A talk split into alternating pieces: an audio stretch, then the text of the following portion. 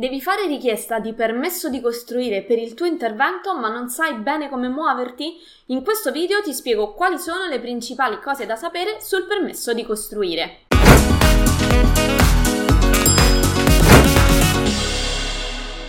Ciao, sono Giada Capodilupo, architetto titolare del centro di formazione Aver Architettura. Insegno a tutti i progettisti come risparmiare tempo attraverso l'apprendimento di competenze altamente richieste nel mondo del lavoro. Iscriviti subito al mio canale per scoprire ogni scorciatoia e diventare più veloce ed efficace. Il permesso di costruire abilita la costruzione di nuovi edifici, ma non solo, abilita anche altri interventi. Infatti ci sono varie cose da sapere al riguardo, perciò seguimi fino alla fine di questo video perché ti spiego quali sono le principali cose da tenere a mente quando si parla di permesso di costruire. Per prima cosa vediamo quali sono gli interventi subordinati al permesso di costruire e abbiamo, diciamo parlandone in maniera un po' generica, principalmente tre eh, tip- tipologie di interventi. La nuova costruzione, la ristrutturazione urbanistica e la ristrutturazione edilizia. Su questo ultimo punto specifico, in alcuni casi si può richiedere la super scia, ovvero la scia alternativa al permesso di costruire al posto appunto del permesso di costruire. Eh, non sono tutte le casistiche che sono convertibili da permesso di costruire a scia alternativa al permesso di costruire, uh, ci sono dei casi specifici previsti dalla normativa nazionale che poi le regioni possono autonomamente anche scegliere volendo di ampliare. Ma a chi viene rilasciato il permesso di costruire? Solitamente al proprietario dell'immobile o a chi ne ha diritto per richiederlo. Non solo, il permesso di costruire è anche trasferibile insieme all'immobile stesso ai successori aventi causa. Quindi, eh, se il titolare del permesso di costruire dovesse morire, facciamo le corna, oppure dovesse decidere di, tra virgolette, volersene, volersene disfare tra, e passarlo ai suoi eredi, lo può fare a assieme a tutto l'immobile. Quindi chiaramente ci sono delle scartoffie da compilare, ma è possibile questo, questo trasferimento. Quali sono i presupposti per il rilascio del permesso di costruire? Sembra una cosa banale, ma non è, diciamo, scontata, visto quello che accade spesso un po' troppo in autonomia in Italia.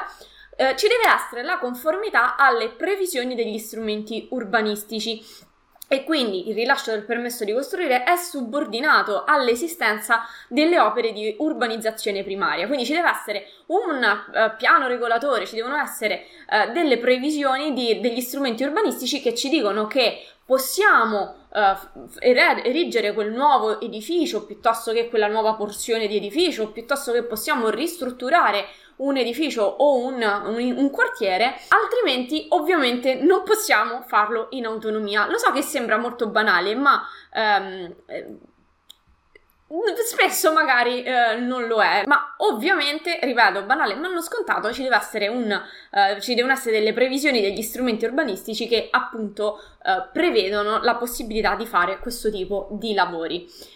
Entriamo un pochino più uh, nel dettaglio riguardo le tempistiche e capiamo quali sono i tempi per il rilascio del permesso di costruire. Allora, solitamente siamo intorno ai 60 giorni. Tuttavia, queste tempistiche possono essere estese fino a 120 per progetti particolarmente complessi. A definire un, un progetto particolarmente complesso è il lo sportello unico per l'edilizia che riceve la richiesta. Quindi nel momento in cui accoglie la richiesta uh, può valutare, può decidere di prendersi uh, altri 60 giorni in più e quindi in totale 120 per esprimere uh, un parere e dare o rilasciare o meno il permesso di costruire. Uh, questo termine può essere quindi di 60 giorni per gli interventi ordinari e 120 per gli interventi complessi, può essere interrotto una sola volta dal responsabile del procedimento, quindi dal, dal tecnico del comune che viene assegnato al, alla, a questa richiesta, per ovviamente sotto motivazione, richiedere documenti aggiuntivi a integrazione o a completamento della documentazione presentata. Quindi in questo arco temporale una volta può essere, questo può essere interrotto dalla richiesta e ci sono tutta una serie di tempistiche in cui presentare i documenti e così via.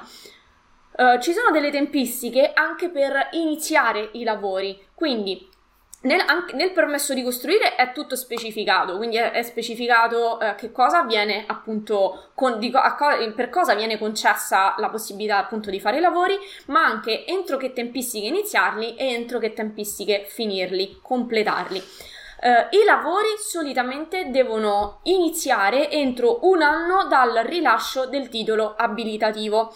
Uh, dico solitamente perché in questo io mm, sto sempre facendo riferimento alle um, normative nazionali, ma poi ripeto che le regioni hanno una possibilità di autonomia, quindi eh, ovviamente nota sempre quello, cioè fai sempre riferimento a quello che c'è scritto sul permesso di costruire una volta che ti viene rilasciato, eh, sapendo che solitamente le tempistiche sono che i lavori devono iniziare entro un anno.